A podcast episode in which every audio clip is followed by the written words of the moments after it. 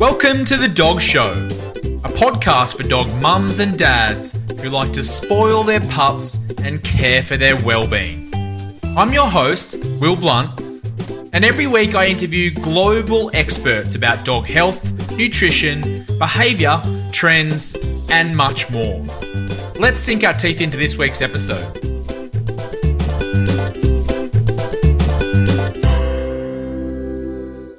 This episode of The Dog Show features Dr. John Morgan, who has been on the show numerous times now. John is a partner veterinarian at Gordon Vet Hospital, where he specialises in orthopedic conditions and arthritis in dogs. But in today's episode, we're discussing skin conditions in dogs, including how to know if your dog has a skin condition and how to treat it if they do. John, welcome to the Dog Show again. Thanks for coming on. Thanks for having me, Will. So today we're going to talk about skin conditions and dermatology. Um, it's probably a common thing that a lot of dog owners are dealing with. I've dealt with it myself with with my dog. But what are some common skin conditions that you'd see owners come in with? Well, for their dogs. yeah, um, yeah, not the owners, hopefully. Um, I guess dogs probably are the main thing we see is more of a seasonal allergy. Mm. So it's probably the, the most common issue, and definitely we're in summer in Australia at the moment. It is what we're seeing the most out of all conditions. Um, we do see a lot of really itchy dogs and, and quite um, quite a lot of hair loss and, and, skin thickening. And then beyond that, obviously fleas do become an issue for dogs that aren't on prevention. But fortunately, dog flea prevention is, is really, really advanced in the last few mm. years. So we're not seeing as much of that anymore. Uh, and that also excluded other parasitic skin diseases uh, like Demodex mites or even sarcoptic mites, which affect the ears and face of dogs. Okay, so uh, they're caused by, I guess, other like mites and things like that, right? Yeah, so those type, and then you've got the allergies which are caused by genetics or yeah. So allergies are, are very much yeah genetic genetic based. So there are certain breeds, unfortunately, French bulldogs, yeah. as you mentioned, uh, Labradors, um, German shepherds, and definitely we do see a lot in West Highland White Terriers. Mm. Probably the highest rate of skin issues in, in Westies. Right. But yeah, their their uh, their genetics are weighing into the condition, but there's also a lot of external factors. So, interestingly, the food can be a big factor in skin allergies, as can um, sort of plants, um, plant pollens, grasses, and uh, even insects in the environment that aren't parasites, such as dust mites and, and what's called a food storage mite, can cause allergies, as some examples. Okay, so and you mentioned that the hotter months are when these things rear their head a little bit more. Yeah, yeah, and it's often to do with more the pollen counts and um, and sort of the activity of the dogs. You know, obviously, um, moisture content of the air and swimming are big factors in skin conditions because um, we often do have uh, an underlying allergy. So the, the dogs react, they scratch and damage the skin, and that actually opens it up to a secondary infection. So we're, we're not only seeing allergies that we know them, which is a little bit of itchy skin, we often get a, a secondary bacterial or yeast infection that your vet needs to right. diagnose and treat very differently.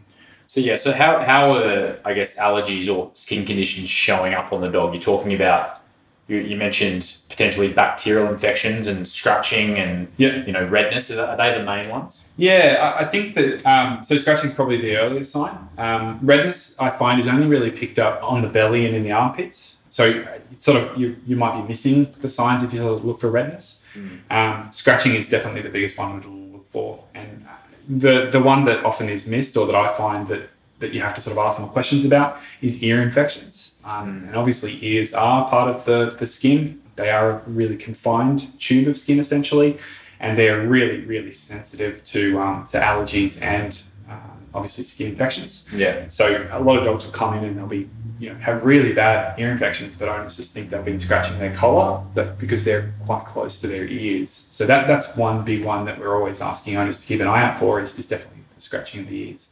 Yeah, I've had experience that with myself, and it's really easy, as you said, to overlook some things. Yeah, you may not necessarily see them scratching, or you may not have a look, and then it can get it can really build up and get out of control before you even know it. Yeah. Exactly, and I can one hundred percent empathize because um, yeah. you know obviously you know you don't know what an ear infection would look like. You yeah. don't see this every day. This is your beloved Frankie, who, who has developed these signs um, out of nowhere, and, and you know you don't know what an ear infection would look like. So I don't blame you for seeing that for sure. Well, I guess as a French bulldog owner, there's, there's some slight difference um, because the ears are so exposed. We are now encouraged by our vet to, to kind of clean them regularly, right? Yep. Um, which is one thing that does help with that. But I guess not all dogs. The dogs that have the ears which kind of are covered, Yeah. you're probably less exposed to external, you know, dander and things like that. Uh, yeah, well, it can go both ways. So, um, I mean, obviously, Frankie's is straight up as a French Bulldogs are. Yeah. Um, the trend towards Labradoodles and Cavoodles, they often have flopped over Yeah. ears, or Beagles. That's another good example. Um, that, that flap actually traps in a lot of moisture. Um, Right. And that, that moisture actually contributes to a lot of yeast ear infections um, in those dogs. So, cleaning can actually be very beneficial. Um, but the caveat to that is that unfortunately, flushing can be quite painful or even um, lead to resistance issues. So, if, we're, if we're flushing on top of an active infection without getting veterinary advice, that can actually make things a lot worse. So, um, Okay. flushing is, is definitely a good preventative in, in early cases. But if it's not making a difference, please, please, please consult your vet. Another thing I've noticed as a warning sign to be aware of is the smell. So, uh, I mean, yes, you can smell it yourself if you're near your dog, but also like when you're walking, if it, if another dog goes up and smells the ear straight away, you know something's going on in there. Big time, yeah. And I mean, some vets will, you know, make a, an initial diagnosis on the smell alone. So it's not uncommon for them to, um, to you know, the vets to lift up the ear, have a sniff, and go yeast infection or, um, you know, Pseudomonas is a common bacteria. Has a very distinct, almost sweet smell. Um, but those kind of changes are, are definitely ones that you want to get the vet involved in because, Yeah. um, despite the fact that they don't seem too uncomfortable in most cases, it can be really painful and uncomfortable for them. Okay.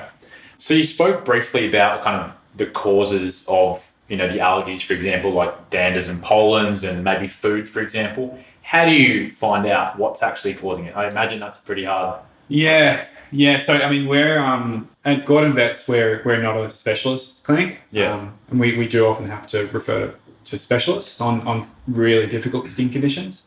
But f- from our perspective, we often do uh, blood testing. Interestingly, there's a there's a lab test that actually pinpoints what exactly dogs are allergic to. Right. And, and it does help us with not only uh, eliminating that from the environment, but we've now um, been able to formulate um, what's called a desensitization injection. So we, we can actually um, put together a, a, an injection that reduces sensitivity to, to certain pollens or certain insects that might be causing allergies. And that's a permanent kind of one time thing? Or do you have to have that regularly or Yeah, so it, it- it's uh, it generally is long term. So Okay. I find that most dogs are sort of on it, but it's a reducing dose. So they'll they'll get very frequent. I think it's weekly injections initially, and it often reduces to once a month or once every six weeks, Mm. uh, and then put together in in batches, and you basically administer them at home in most cases.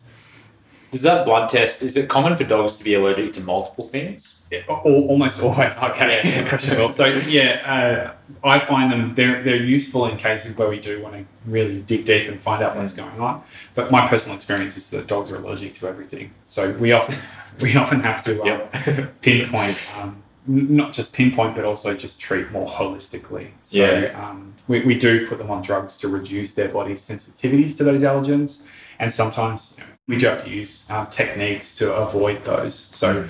Um, obviously, if we if we have a flea allergy, very simple to fix these days. Um, if we have a storage mite allergy, we just freeze the dry food so that we're not getting as many uh, storage mites, or we avoid the dog park where these certain trees are to, to try and stop those contact allergies or or more of an environmental allergy taking hold. Yeah, the environmental ones are the hardest ones to avoid, right? I mean, if, if it's something in the food, you can kind of eliminate that quite easily. Yeah, But um, yeah, the environmental ones, like who knows where certain pollens are and Exactly. Yeah, and unless you want to sort of keep them in in uh, a bubble at all times, it can be really difficult to eliminate. So uh, I'm always wary of, of using those results solely because that we get so many positives and we don't know what that means. We do have to sort of try different techniques to manage skin, and it is it is in my experience, it's probably one of the areas that's most frustrating for owners, and I, I totally get that Yeah. because we we often do um, so many different treatments, there's so many revisits, but um, from the vet's perspective, it's because you know it is a little bit of trial and error to try and work out what's going to work without too many side effects of medications. yeah, it's definitely a challenge. So, I mean, what are the earliest warning signs of maybe an allergy or, or another skin condition that I can be looking out for? Because I know from experience, like you might think, oh, that's a little scratch, or you know, they're, they're licking their paw that day, and it's not a big deal. Yeah. But sometimes, it, you know, it really builds up without you knowing. Yeah, so I, I think the the biggest um, early warning sign I've seen in, in my experience is this probably the ear scratching, and then the uh, paws seem to be particularly sensitive to allergies. Mm. So if there's a lot of chewing of the paws, we'd be concerned that there is more of a a, a full body reaction going on. Yeah. It's just the small vessels and the exposure of the feet to allergens. It seems to be where it, it comes in first. So if you're noticing uh, either of those two areas are receiving a lot more attention than the rest of the body, it may be a red flag that we need to you know, get a vet involved. So, um, would you go straight to that blood test if I came in and my dog was showing signs of skin conditions or allergies, or would you do something else before that? No, so most, I mean, most cases are seasonal. So um, we're fortunate that there's you know a really sort of focused season where we have allergies, as opposed to obviously in, in more tropical areas where skin allergies from environmental causes can be year round. So depending on the climate, we'll often more just treat the symptoms, manage those, and then we'll revisit with blood testing or even potentially referral if it becomes a repeat issue. You remember that some of these dogs are scratching year round and have permanent skin changes like um, thickening or increased pigment in the skin, which actually is a sign of more chronic skin disease. Okay. So, I guess if, if I was to summarize the advice on skin conditions or allergies, is just to become aware of maybe what is causing them. So, if you see any signs early on, get to your vet Yep. and get a process in place to try and look into it. Yeah, exactly. And, and do your research, obviously. You know, look at what's common in the area and, and make sure, even if it's just a routine checkup, mention it to your vet because, um, you know, we often do, um, we don't get involved in certain uh, areas of the body or if we don't, if we don't hear about it, we're not going to necessarily see evidence of, of itching or scratching in the exam. So make sure you just flag it with the vet. They can look at the signs and talk, um, talk to you about what the options are.